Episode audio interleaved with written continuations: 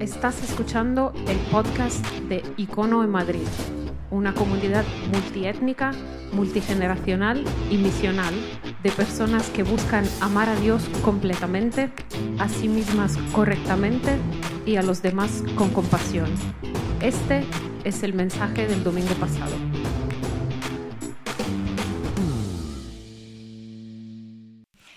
Buenas tardes, Icono. Entramos en este tiempo de conversación, que sabéis que es un momento central también en, nuestro espacio de adoración, tiempo juntos como comunidad. Hemos tenido un tiempo en el que cantamos, un tiempo en el que recordamos eh, del sacrificio de Jesús y hoy especialmente cerrando esta serie el maravilloso Evangelio de Jesús el Cristo, que tenemos ya por cuarta semana consecutiva, nos obligamos eh, de manera voluntaria y alegre a recordar de una manera especial el centro de lo que nos mueve, en definitiva, que lo acabamos de recordar de una forma muy concreta y muy explícita en términos de la cena del Señor, pero que lo, lo, hacemos también ahora reflexionando sobre verdades profundas que han cambiado nuestras vidas como seguidores de Jesús y que pueden cambiar la tuya también si no lo eres. Así que estamos terminando esta serie. Para quienes no nos conocéis, eh, no me conocéis en este caso, eh, me llamo Lidia Martín, soy parte del equipo de enseñanza aquí en Icono y eh, decía, estamos cerrando esta serie, pero si no has tenido la oportunidad de escuchar eh, las conversaciones anteriores, te voy a animar a que puedas entrar a la página web en www.icono.online y ahí en la zona de conversaciones puedas acceder a cada una de las tres anteriores. Con una novedad, y es que eh, a partir de ya, desde esta misma semana, lo tenemos ya disponible, vais a poder encontrar también algunos fondos de pantalla para vuestro móvil, que os recomendamos que busquéis y veáis, porque están diseñados especialmente para hacer un recordatorio para nosotros semanal de lo que ha sido el contenido de esta serie. Así que vais a poder encontrar frases en ese eh, fondo de pantalla que os van a llevar a la esencia de cada una de esas conversaciones que estamos teniendo en esta serie. Así que si podéis en algún momento de la semana echadle un vistazo a eso porque va a merecer la pena. Por otra parte, sabéis que en esta serie estamos teniendo, no lo hacemos siempre, pero en esta sí, eh, un espacio para preguntas y respuestas. Así que os animamos a que si tenéis preguntas que os van surgiendo durante esta conversación que vamos a tener en los próximos eh, minutos, podáis lanzarlas a través del número que veis aquí, ya sea vía eh, WhatsApp o vía Telegram. Así que 620-207-268 es el número al que podéis escribir, o bien de forma anónima, o bien con vuestro nombre, lanzando esas preguntas. Y al final de la conversación, prácticamente un poquito antes de terminar, vamos a dar unos minutos para que si las hubiera y puedo responderlas, pues lo voy a intentar. Ese es el compromiso, ¿vale? Así que vamos a ir metiéndonos en harina y leyendo estos días atrás un libro sobre emprendimiento, se me encendió una bombilla sobre este asunto que iba a compartir con vosotros hoy y voy a avisar porque puede parecer políticamente incorrecto lo que os voy a preguntar. Pero quiero usar esta anécdota que os voy a compartir como manera de ilustrar algunas cosas que voy a lanzar después. Y es, ¿Qué tales vendedores sois? Porque sabéis que hoy vamos a estar hablando de cómo compartir el Evangelio. Y digo, no quiero que se malentienda, no vamos a vender el Evangelio.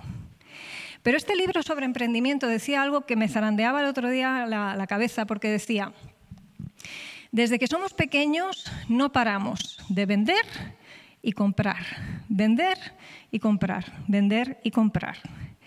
Cada vez que de pequeño quisiste convencer a tus padres de algo, que lloriqueaste por algo, estabas vendiendo algo. Cada vez que aceptaste una propuesta, una sugerencia o una orden, estabas comprando algo. ¿Qué tal eres presentando ideas? ¿Qué tal eres persuadiendo? Y cuando estaba planteando eh, el, contenido de esto, yo me preguntaba a mí misma qué tal vendedora soy.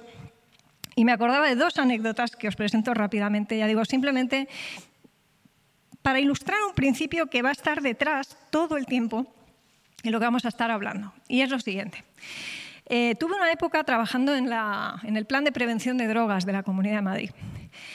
Y una de las conclusiones a las que llegué es que como vendedora soy una castaña, literalmente porque eh, incluso vendiendo un producto que era gratuito, yo estaba eh, animando a los colegios a participar en un programa de prevención en el que ellos pues, tenían que enseñar a los alumnos algunas cosas, les regalábamos los materiales, les regalábamos la formación, yo me desplazaba al centro educativo a hacer la formación de formadores y todo eso. La verdad es que vendía muy poco. No se me daba nada bien, ni pensé, Buah, si no soy ni capaz de vender un producto gratuito, qué mal lo tendría si tuviera que vivir de una actividad como esta, siendo comercial. Pero luego resulta que al tiempo, al tiempo me compré una Thermomix. Y no me pagan nada en Thermomix, pero es que en un sentido me revolucionó la vida. Y entonces de repente, pues la Thermomix salía hasta en la sopa. Porque claro, te ponías a comentar, te ponías a charlar, lo dialogabas, lo contabas. Bueno, yo recuerdo eh, el día antes de que, de que me la trajeran a casa, que ya tenía algún que otro libro de recetas y tal, me costaba dormir. Hiperventilaba, siempre me ha gustado cocinar. Pero de repente era como que se me abrían un mundo de posibilidades y en el momento que empecé a usarla, me revolucionó, como digo, tanto el día a día, que casi había un cierto cachondeo entre amigos, porque decían, ¿qué? ¿Nos vas a hablar de la Thermomix otra vez? ¿A que sí? Y era que sí, muchas veces, claro, efectivamente. Salvando las distancias, ¿vale? Se entiende, de lo que vamos a hablar es otra liga, es otra cosa. Pero sabes que llegué a la conclusión estos días de que lo único que hacía que fuera una mala vendedora de algo gratuito y pudiera venderlo mejor en ese otro caso, es que te había cambiado la vida. Si algo te cambia la vida, entonces lo cuentas de otra manera, lo explicas de otra manera, lo supuras de otra manera y alcanza al que te escucha de otra manera. Y no sé cuánta gente se habrá comprado a Thermomix porque yo eso ya lo he contado, pero a lo mejor me tendrían que pagar ellos a mí, no al revés. Resulta que Pensando en esto, pensando en el Evangelio y pensando en cómo compartimos el Evangelio con otros, sin ser unos frikis, sin ser unos cansinos, sin ser unos kamikazes o unos fanáticos o parezcamos estar zumbados. O sea, esto es una cosa no tan sencilla como pudiera parecer cuando resulta que a todos en general nos trae cierta dificultad el abordarlo. Así que es de eso de lo que vamos a estar hablando. Y la primera pregunta que me hacía era, ¿será que a lo mejor el Evangelio no nos ha cambiado tanto, tanto, tanto la vida como para poder de una manera vehemente, natural, distendida, desbordante, compartirlo? Esta es la pregunta de partida que os lanzo para empezar a dialogar acerca de esto. La cosa es que, claro, cuando luego uno se va al texto bíblico, descubre que sí que nos ha cambiado la vida. Por lo menos lo que nos cuenta Pablo en Corintios, en la segunda epístola de Corintios, en el capítulo 5, que vais a poder ver ahora en pantalla, es que somos hechos nuevas criaturas, es decir, transformados de arriba abajo, de dentro afuera. Y se nos dice que nuevas criaturas, que todas las cosas viejas han pasado, que todas son hechas nuevas, y eso significa ni más ni menos que nos ha cambiado el ADN. Claro, diréis, bueno, el ADN tampoco. A ver, si tuviéramos un cambio de ADN, fijaros, a mí no se me verían los ojos verdes, se me verían quizá marrones, o el pelo no se me vería de tal manera, se me vería de tal otra, o en vez de medir metro setenta y cinco, mediría metro cincuenta y lo que fuera. Y tendríamos que explicar hacia afuera de dónde vienen esos cambios, ¿verdad? Si nuestro ADN hubiera cambiado de forma biológica molecular, tendríamos que poder explicar, y sería relativamente sencillo explicarlo porque sería evidente. Pero sin embargo, lo que se nos dice en la palabra es que sí que se ha producido un cambio y que ese cambio de alguna manera tiene que ser evidente. Porque lo que cambia con esa transformación es nuestra manera de pensar, nuestra manera de hablar, nuestra manera de vivir, nuestra manera de sentir, nuestra manera de movernos, nuestra forma de dialogar, de relacionarnos. Claro, la pregunta es, ¿se nos nota lo suficiente, por una parte, como para que la gente se tenga que preguntar qué nos ha sucedido? ¿Notamos nosotros que nuestra vida ha cambiado tanto y tan radicalmente que no podemos parar de hablar de ello? Porque cuando tú encuentras algo muy bueno, lo que necesitas si quieres es compartirlo. Lo que quieres es que llegue. Cuando tienes claras las consecuencias de aceptarlo y no aceptarlo, algo se mueve en nosotros o debería moverse que nos lleve hacia esos otros que no han recibido eso y se lo quieres contar y les quieres convencer. Y luego hablaremos de esto, pero convencer ya para empezar es una palabra políticamente incorrecta en nuestros días. Y nos vamos a tener que cuestionar entonces algunas cosas. Y hoy me temo, parte de mi función va a estar en meter el dedo en la llaga, cosa que a veces se me da bien y me preocupa.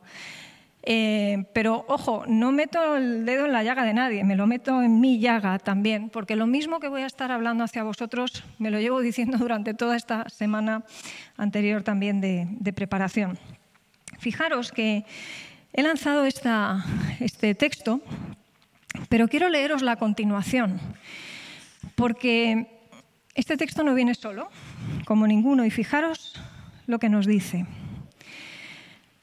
Si alguno está en Cristo, este es de donde partimos, es una nueva creación, lo viejo ha pasado, ha llegado ya lo nuevo. Todo esto proviene de Dios, quien por medio de Cristo nos reconcilió consigo mismo y nos dio el ministerio de la reconciliación. Esto es, que en Cristo Dios estaba reconciliando al mundo consigo mismo, no tomándole en cuenta sus pecados, encargándonos a nosotros el mensaje de la reconciliación. Así que somos embajadores de Cristo, como si Dios os exhortara a vosotros por medio de nosotros, diciendo, en nombre de Cristo os rogamos que os reconciliéis con Dios. Al que no cometió pecado alguno, por nosotros lo trató como pecador, para que en él recibiéramos la justicia de Dios. Nosotros, colaboradores de Dios, os rogamos que no recibáis su gracia en vano. Y sigue diciendo y termina, os digo que este es el momento propicio de Dios, hoy es el día de salvación. Qué coincidencia, ¿no? Que justo cuando se habla de nosotros como nuevas criaturas, lo siguiente que nos dice es, habéis sido reconciliados, ya podéis salir a buscar a reconciliar a otros. Es decir, no hemos recibido el maravilloso Evangelio de Jesús el Cristo para guardárnoslo, para atesorarlo, para que coja polvo, para que nos transforme solo a nosotros en el mejor de los casos. Lo hemos recibido para ser transmisores, embajadores y que eso pueda circular, pueda correr en otras direcciones, pueda alcanzar a otras personas. Y quizá tú que me escuchas eres seguidor de Jesús y esto ves que te incumbe, me incumbe directamente. Quizá no eres seguidor de Jesús y dices, uy, igual no he venido en el día correcto porque resulta que esto a lo mejor no va conmigo. Pues te voy a decir que sí. Porque muy posiblemente vas a descubrir en este rato que vamos a estar que hay maneras en las que se te ha presentado el Evangelio que no son correctas. Te será muy útil poder filtrar entonces lo que sí y lo que no y necesitas entonces saber en qué consiste ese maravilloso Evangelio de Jesús el Cristo. A algunos nos vamos a recordar cómo compartirlo, a otros os voy a invitar a recibirlo. Pero en cualquiera de los casos, tanto si eres seguidor de Jesús como si es que no lo eres todavía, este mensaje, este tiempo de conversación es para ti. Lo que vamos a estar haciendo en este rato es analizar algunos errores y algunos aciertos ¿vale? a la hora de compartir el Evangelio. Voy a intentar ser lo más práctica posible. Cada uno de esos errores nos va a estar ilustrando, de alguna manera, eh, aciertos, así que lo que nos vamos a llevar de alguna forma es una especie de hoja de ruta que nos permita tomar decisiones. Y el primer error es el que tenéis aquí delante ahora en pantalla. Esa idea que circula por ahí de que aunque no hablemos, con ese cambio de ADN que hemos sufrido ya vale. La gente ya se dará cuenta de que hemos cambiado, la gente ya se dará cuenta de que se nos ha transformado la vida Y por tanto, pues eh, ahí nos agarramos como un clavo ardiendo a esa frase de Francisco de Asís que decía, predicad el Evangelio y si es necesario, incluso con palabras. Menuda coartada, ¿eh? ¿Cuánta gente, creo que bien intencionadamente seguramente, pero quizá a veces con poca sabiduría hemos eh, utilizado esa frase para parapetarnos detrás de ella y acallar un poquito, un muchito, nuestra conciencia respecto a estar un poquito de perfil bajo como evangelistas, ¿no? De perfil bajo en el sentido de pasar un poquito desapercibidos, de que no hace falta tampoco que se nos oiga tanto. ¿Cuántas veces se dice esto también de el mundo eh, no nos escucha, pero nos observa? Es una frase que yo he comentado muchas veces. Pero no lo digo precisamente con la intención de eh, quédate conforme con no hablar. Total, no te escucha nadie. No, no. Es una invitación a la coherencia. Es decir, lo que hables recuerda ser lo suficientemente íntegro y coherente, y me lo digo a mí también, como para respaldarlo con nuestros hechos, porque la gente está diseñada de forma que ante una incoherencia entre lo verbal y lo no verbal siempre se va a quedar con lo no verbal. Es lo que se puede falsear fácilmente. Así que claro, eh, si realmente usamos esto como coartada, en realidad nos estamos pareciendo mucho a ese Pedro, el discípulo de Jesús, en el patio del sumo sacerdote, cuando se le acercaban las personas a decirle, pero tú no eras el que ibas con Jesús. Y él lo negaba y lo negaba y lo negaba, no porque no amara al Señor, sino porque se amaba más a sí mismo en ese momento, estaba procurando cubrirse las espaldas en un momento difícil. Y el problema ahí, ya digo, no es que no amamos al Señor, es que nos estamos saltando el principal mandamiento, que es amarle por encima de todas las cosas y amar al prójimo, al que va a recibir ese mensaje del Evangelio, como a nosotros mismos. ¿Os dais cuenta de que en ese movimiento de parapetarnos, tras la idea de, bueno, ya se darán cuenta, no hace falta contarlo, realmente solo nos estamos protegiendo a nosotros mismos? Si alguien nos preguntara si nos avergonzamos del Evangelio, diríamos que no, sería nuestra respuesta más rápida. Sin embargo, de nuevo, lo que dicen nuestros hechos, lo que dicen nuestras acciones, es que si nuestra reputación está en juego, si lo que los demás opinen de nosotros está en juego, entonces demasiadas veces utilizamos este tipo de gestos, como digo, como coartada. Cuando hemos escuchado a Joel en estos días atrás, y particularmente el primer día, explicándonos acerca de lo que significa el Evangelio como la presentación extrema de la majestad de Dios, esto significa una cosa muy concreta y es lo siguiente. A efectos prácticos, por pura observación simplemente de la transformación nuestra, ningún ser humano podría llegar a la conclusión de lo que el Evangelio presenta. Jamás. Nuestra mente no puede generar tal cosa. Ya nos cuesta comprenderlo cuando nos lo explican, que vosotros como yo seguramente os rechinaría cuando recibisteis el mensaje del Evangelio, esa idea de Dios hecho carne para resolver nuestro problema de pecado un sacrificio que se hace voluntariamente, pero que además a nosotros nos sale gratis y que encima nos permite volver a casa, ¿esto cómo va? No me encaja. Ninguna mente, por muy erudita que fuera, simplemente por observación de una vida transformada, podría llegar al contenido ni mucho menos a la convicción y poder aceptar aquello que Jesús decía de sí mismo, yo soy el camino, yo soy la verdad, yo soy la vida, nadie viene al Padre si no es por mí. La gente con mucho podría decir, sí, algo le ha pasado, antes no era así, algo ha sucedido, pero no llegarían a esa conclusión a la que nosotros queremos llevarles cuando realmente entendemos cómo hemos de presentar el Evangelio. Y os voy a poner un ejemplo muy estúpido, pero ¿Os imagináis, por ejemplo, educar a nuestros hijos? Lo vamos a entender mejor lo que somos padres, evidentemente, pero ¿imagináis cuántas vidas le harían falta a un niño para captar entre líneas sin que nadie le dijera nada cómo funciona el mundo y cuáles son las normas que tiene que seguir en casa? Por eso le decimos al niño, niño, no toques, porque no vamos a esperar a que se electrocute, ni vamos a esperar a entender cómo van las fracciones o los logaritmos, así por las buenas, por pura deducción. Los profesores enseñan cómo funcionan ciertas cosas. Los padres enseñamos a nuestros hijos cómo funcionan ciertas cosas. Y cuando a ti te interesa que alguien entienda algo, se lo explicas. Pero no le dejas simplemente que vaya como leyendo entre líneas por si acaso puede captar algo de aquello. Porque al fin y al cabo, se dice tantas veces, bueno, el Evangelio es conocido, la gente ya lo sabe, todo el mundo ha oído de Jesús. Pues me vais a perdonar, todo el mundo no ha oído de Jesús. Y lo que mucha gente ha oído está terriblemente distorsionado. Así que o nosotros lo explicamos o la gente no lo va a entender, no lo va a escuchar, no lo va a conocer. Así que el primer error es este, y este es el acierto al que quiero dirigiros.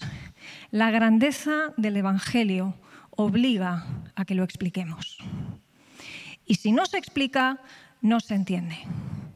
Por supuesto, tendrá que ser el Espíritu el que utilice estas palabras para llevar al corazón de las personas convicción de pecado. Luego lo hablaremos. Pero es importante que tengamos claro que la grandeza del Evangelio obliga a que lo expliquemos, porque de no ser así, ninguna mente humana podría captar, expresar, imaginar siquiera el esplendor y la grandeza, la majestad de Dios contada en ese Evangelio. Segundo error. Si es un error que nos haya cambiado algo la vida y no lo contemos, también es un error hablar de algo que no nos ha cambiado la vida. De hecho, no de balde tampoco, eh, la principal crítica que el mundo secular tiene contra los cristianos es que somos una pandilla de hipócritas. Y tristemente, demasiadas veces, ha sido y es así. ¿Por qué? Porque, insisto, cuando hablamos y predicamos algo que invitamos a que haga cambiar a la gente, pero que no nos cambia a nosotros, entonces, ¿de qué estamos hablando? Y fijaros que Jesús, la crítica más dura que hizo en su tiempo aquí en la tierra, la hizo precisamente a los fariseos, a los doctores de la ley, a los escribas. Os leo algunos versículos por encima solamente del capítulo 23 de Mateo, que os animo a que podáis ver luego tranquilamente en casa porque vais a flipar. Después de esto, Jesús le dijo a la gente y a sus discípulos, los maestros de la ley y los fariseos tienen la responsabilidad de interpretar a Moisés, así que debéis obedecerlos y hacer todo lo que digan, pero no hagáis lo que hacen ellos, porque no practican lo que predican. Atan cargas pesadas, las ponen sobre la espalda de los demás, pero ellos mismos no están dispuestos a mover ni un dedo para levantarlas. Todo lo hacen para que la gente los vea. Usan filacterias grandes, adornan sus ropas con borlas vistosas, se mueren por tener el lugar de honor en los banquetes y los primeros asientos en las sinagogas, y porque la gente los salude en las plazas y les llame rabí. Pero no permitáis que a vosotros se os llame rabí porque tenéis un solo maestro y todos sois hermanos. El más importante entre vosotros será siervo de los demás, porque el que a sí mismo se enaltece será humillado y el que se humilla será enaltecido. Y sigue hablándoles y les dice, ay de vosotros, maestros de la ley, fariseos, hipócritas, que cerráis el reino de los cielos a los demás y ni entráis vosotros ni dejáis entrar a los que intentan hacerlo. Ay de vosotros, maestros de la ley y fariseos hipócritas, recorréis tierra y mar para ganar un solo adepto y cuando lo habéis logrado, lo hacéis dos veces más merecedor del infierno que vosotros. Dais la décima parte de vuestras especias, pero habéis descuidado lo importante, como la justicia, la misericordia, la fidelidad. Y bueno, reparte para todos y reparte bien. Y fijaros, la línea que nos separa de los fariseos muchas veces es ninguna es tan, fina que sin darnos cuenta podemos estar contando algo que no nos ha cambiado. Y cuidado, voy a matizar. Esto no significa que hasta que no seamos perfectos no podemos hablar del Evangelio, porque por esa regla de tres Pablo no hubiera salido de su casa. Pablo lo primero que decía es no que lo haya alcanzado ya, sino que prosigo a la meta. Pero mientras revoluciono el mundo en ese sentido con el Evangelio,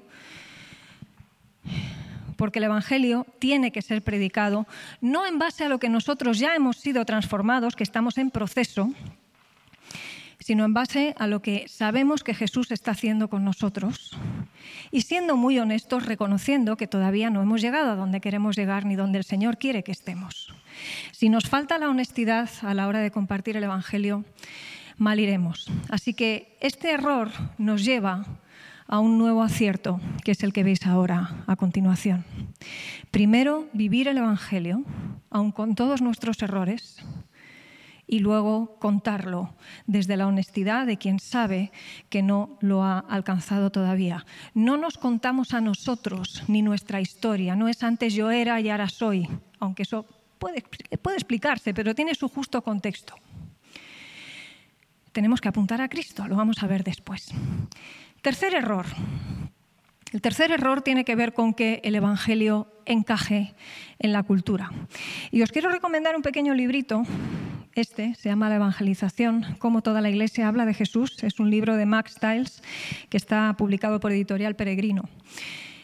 En este libro, fijaros, se nos pone delante una pequeña definición, pequeña gran definición que vais a ver a continuación, pero fijaros, dice, la evangelización es enseñar el Evangelio con el objetivo de persuadir.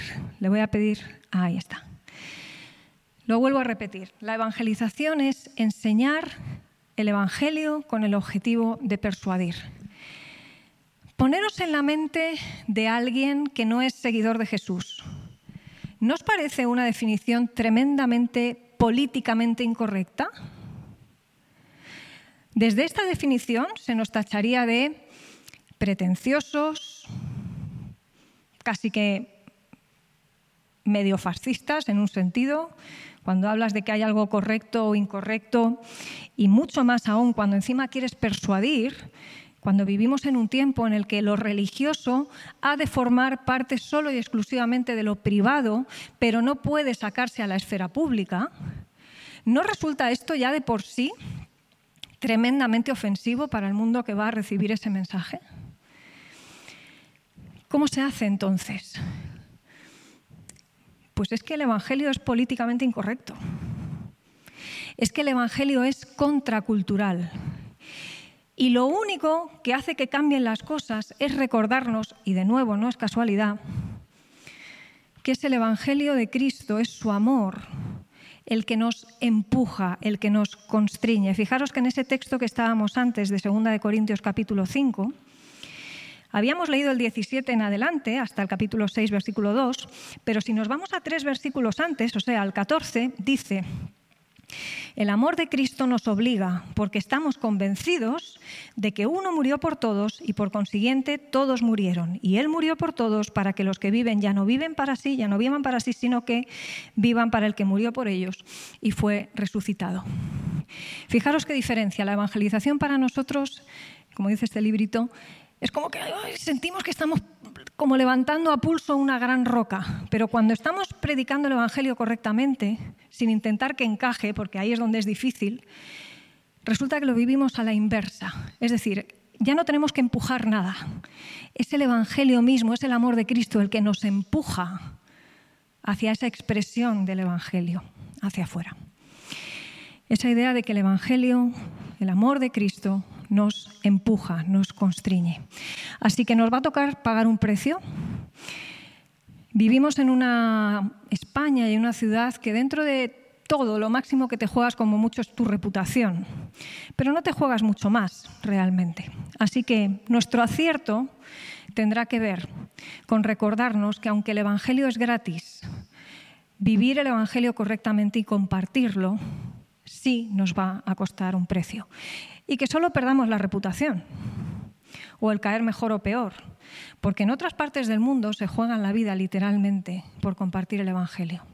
La única razón que hace saltarse lo políticamente incorrecto es tener bien en cuenta que la gente se pierde.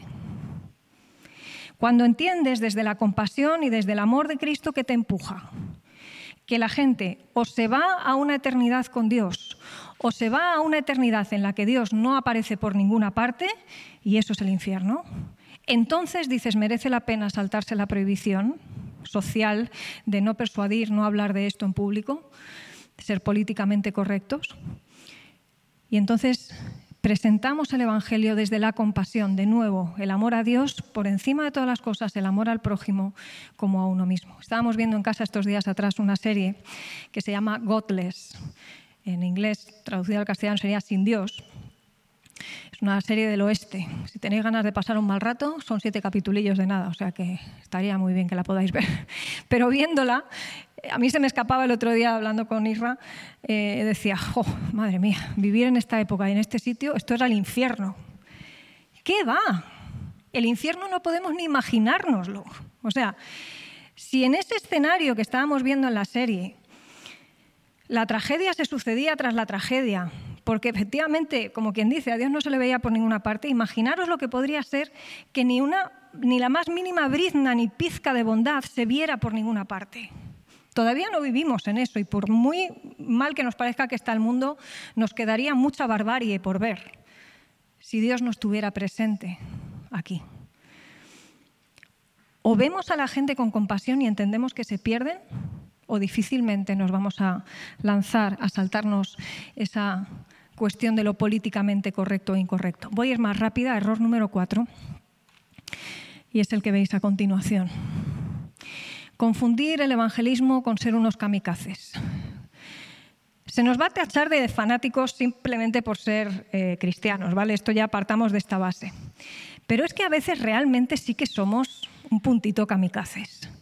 Y cuando alguien es extremadamente fanático, lo que le está faltando, si os fijáis, es sobre todo sabiduría, estrategia, para saber escoger los momentos, las formas, lo conveniente.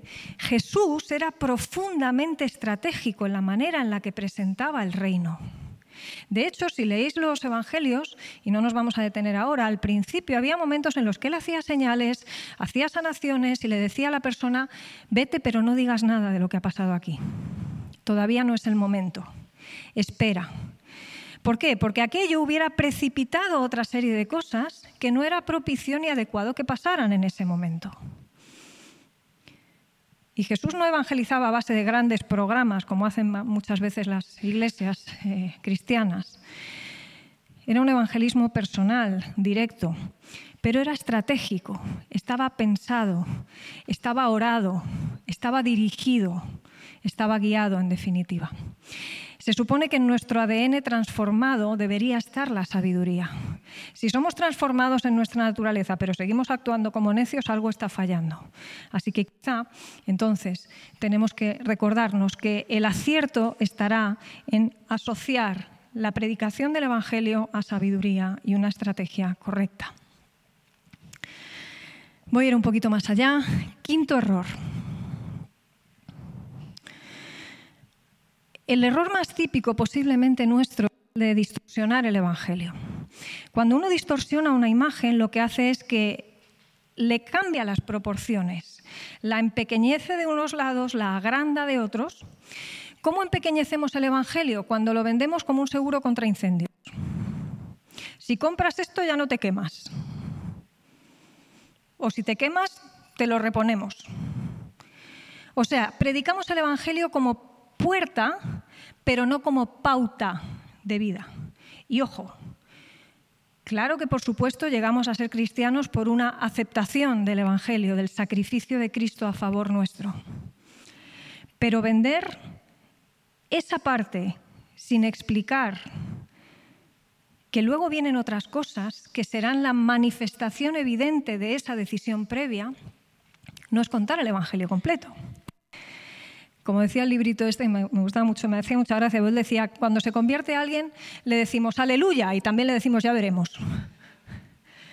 Y me parecía muy inteligente, porque por supuesto nos alegramos, cómo no, se hace fiesta en el cielo cuando una persona reconoce a Jesús como su Salvador. Pero tantas veces, incluso bien intencionadamente, uno toma esa decisión pero no es capaz de mantenerla quizá porque no terminó de entenderla en un primer momento y a nosotros nos pareció que sí era creyente y luego resultó que no, solo el Señor lo sabe, nosotros no tenemos que juzgarlo. pero se nos dice que a la larga por nuestros frutos se nos conoce. Y una de las cosas que comentaba también es eh, un libro de Tim Keller en el que él dice, el aceptar a Jesús, el Evangelio no es el ABC de la vida cristiana, es el funcionamiento de la A a la Z de la vida cristiana. Eso sí, cuando lo prediquemos tampoco lo agrandemos. Porque cuando les explicamos a las personas cómo pueden llegar a Jesús, pero les decimos, y además tienes que llevar una vida moral, y además te tienes que bautizar, y además tienes que participar de esto, y además tienes que ir a las campañas, y además tal, lo que estamos haciendo es corromper el mensaje del Evangelio. Confundimos los privilegios, las extensiones, las consecuencias de la decisión tomada y las ponemos más bien como previos. Si cumples esto, entonces sí tienes la puerta abierta. Y eso no es lo que dice el Evangelio. Así que ni empequeñecerlo ayuda, desde luego, ni tampoco agrandarlo. De manera que, ya por último, nos vamos a ir acercando a esta idea del Evangelio completo, no solo como puerta, sino como pauta, pero no confundiendo las consecuencias con los privilegios y con las exigencias previas que no son tales. Último error. Y ya vamos a pasar a las preguntas. No apuntar a Cristo. Qué pena cuando al final, a la hora de contar el Evangelio, no explicamos quién es Dios, no explicamos por qué hemos llegado al punto donde estamos, no explicamos qué ha hecho Jesús por nosotros. Contamos lo que nosotros hemos vivido, lo que nosotros hemos experimentado, pero en ese momento no nos damos cuenta de que los ojos de la gente están puestos en nosotros cuando lo que necesita la gente es ver a Jesús. Y a veces sienten que les hablamos desde arriba, como desde una cierta superioridad moral del yo ya lo he conseguido, cuando en realidad lo único que diferencia al cristiano del no cristiano es Cristo. Y ese es el acierto. Cuando nosotros podemos dialogar con una persona diciendo, mira, ¿sabes qué? Tú y yo somos iguales. La única diferencia es que yo sé que me he estrellado con Dios y porque me he estrellado, al único que me puedo agarrar y me agarro es a Cristo. Pero tú y yo, en un sentido, no nos diferenciamos en nada. Y la nueva naturaleza que he recibido es un regalo. No lo he ganado yo, no sé ni cómo funciona, me sigo peleando con mi viejo yo todos los días, cometo tropecientos errores, pero la diferencia es que puedo ir a Cristo. ¿Tú dónde vas cuando eso te sucede? Esa es la diferencia. Así que la idea es, no me mires a mí, mira a Cristo. Planteado desde la honestidad. Es la única diferencia entonces entre un cristiano y un no cristiano. Y antes de cerrar con algunas conclusiones, quizás el momento de que si hay alguna pregunta, algo que podemos responder, que nos ayude de alguna manera a concretar algún punto, alguna duda, pues este es el momento. Y no sé quién lo lleva, veo focos nada más, pero supongo que saldrá una voz así en off. No, ¡Wow! Eso es que o lo he explicado muy bien o lo he explicado muy mal. Ni una. Me habéis salvado. No os imagináis lo chungo que es para quien habla aquí que haya preguntas. O sea, está muy bien. Pero sí que quiero dejaros con algún que otro desafío. Y lo voy a sintetizar en dos, tres ideas muy rápidamente en estos breves minutos que nos quedan. Tres ideas simplemente para animarnos a hacer esto. Creo que merece profundamente la pena que nos replanteemos la manera en la que lo hacemos todos y cada uno de nosotros, porque todos podemos mejorar podemos hacer las cosas de una manera mejor, más estratégica, más sabia, más pausada, más orada. Pero mirad, si puedo resumirlo en tres ideas, van a ser las siguientes. La primera, la que veis aquí. Empápate, empapémonos primero de Jesús, de esa transformación, de ese ADN que hace lo propio. El ADN no necesita anunciarse, se ve. Empapémonos de eso. Y entonces al estar empapado de eso, ¿qué hace algo que está empapado? Rebosa. Y lo hace con naturalidad, porque no puede dejar de ser lo que es, porque no puede dejar de vivir lo que vive, porque no puede dejar de contar lo que le ha pasado. Y si lo está viviendo constantemente, lo va a explicar de forma natural. no antinatural. Cuando nosotros queremos contar algo que nos parece importante, ya buscamos las maneras de meterlo en las conversaciones, de explicarlo. Si no lo hacemos, no estamos pareciéndonos siquiera al carácter del Cristo al que imitamos. El primer acto de compasión de Jesús fue enseñar, mostrar que el reino de Dios se había acercado y en qué se concretaba aquello. Y ni siquiera los milagros y las señales hablaban de otra cosa, sino apuntaban hacia aquello que él quería contar. Y era, si puedo limpiar personas de sus enfermedades, eso significa que cuando estoy perdonando pecados, esto es posible. Dios perdona pecados, Dios se ha acercado en carne. Yo soy el camino, la verdad y la vida. Y desde ese amor y esa compasión que él tenía hacia las personas, entonces enseñaba. Les miraba y les veía como ovejas que no tienen pastor, como comentaba antes a mí. Así que su carácter ha de verse en nuestra manera de evangelizar. Cuando uno se empapa de Cristo, lo único que puede chorrear, perdóname la expresión vulgar, es Cristo. Y no necesitamos programas, no necesitamos tener estrategias de impacto. ¿Qué va? Habla de lo que el Señor ha hecho en tu vida. Era lo que Jesús le decía a aquellos a quienes sanaba cuando era el momento propicio. Ve a tu gente y cuéntales lo que el Señor ha hecho por ti. Y el centro no era la sanidad, el centro era quien había ejercido esa sanidad. En segundo lugar, un evangelio bien contado siempre recalca que todo lo hace Él. Fijaros, por una parte Jesús mandándonos a ir por todo el mundo comunicando y enseñando el mensaje del Evangelio, haciendo discípulos, bautizándolos en su nombre, en el nombre del Padre, del Hijo y del Espíritu Santo. Ahí hay un agente, por una parte, mandándonos allí. Él es el que envía. Nosotros, cuando nos dejamos llenar por el Espíritu, podemos mostrar esa naturaleza nueva, podemos mostrar algo del carácter de Cristo, somos embajadores, estamos encargados de ese ministerio de la reconciliación y entonces podemos presentar desde su gracia, desde sus medios, el Evangelio. También lo hace Él. Y por último, es el Evangelio que incluye al Espíritu Santo convenciendo. Nosotros hablamos y enseñamos para persuadir, pero no somos quienes persuadimos. No somos quienes convencemos. Lo hacemos para ello, como decía el texto de Pablo, os rogamos que atendáis a este mensaje, pero ¿quién convence? ¿Quién transforma los corazones? En todo caso, es el Espíritu. Así que nosotros no hacemos nada más que obedecer y dejarnos usar, que no es poco. Él lo hace todo. Y ya por último, cuenta, explica lo que estás descubriendo. Cuenta quién es Dios. Cuenta quién es ese Dios que ama a sus criaturas. Explícale a las personas cómo hemos llegado hasta aquí, por qué el mundo funciona como funciona, por qué nuestra vida está en el punto en el que está.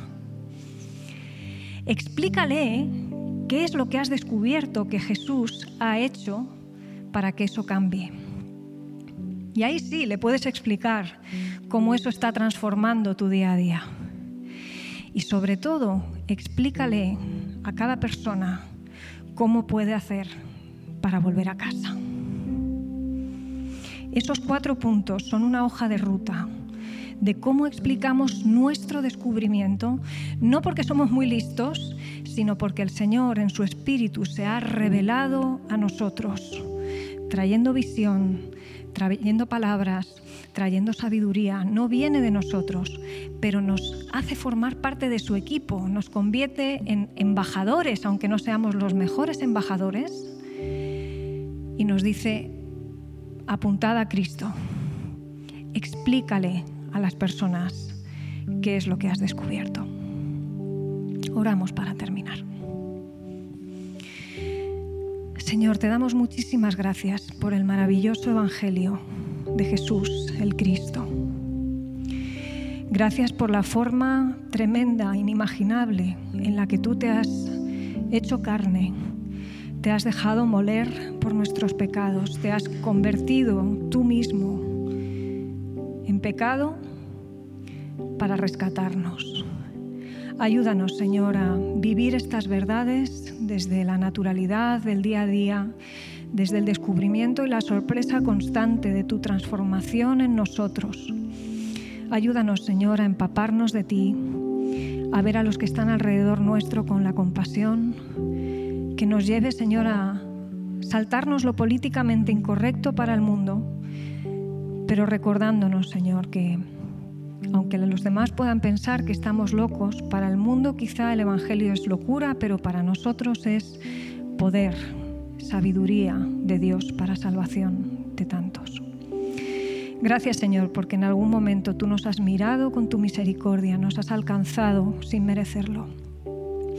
Has tocado nuestros corazones y nos has permitido entender algo de lo mucho que tú quieres revelarnos y pedimos, Señor, una mayor sabiduría cada día.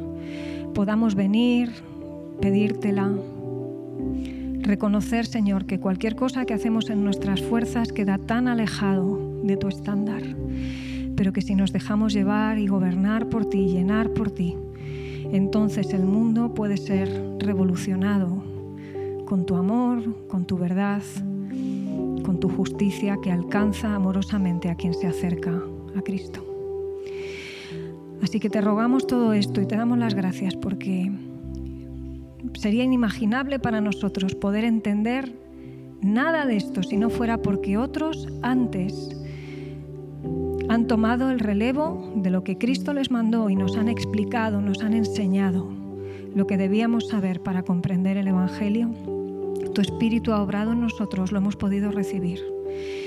Y pongo delante de ti, Señor, a cualquier persona en esta sala que en el día de hoy aún no ha sido alcanzado por ese maravilloso Evangelio. Muéstrate tú a cada persona conforme tú quieras. Úsanos como tú quieras. Llévanos a casa.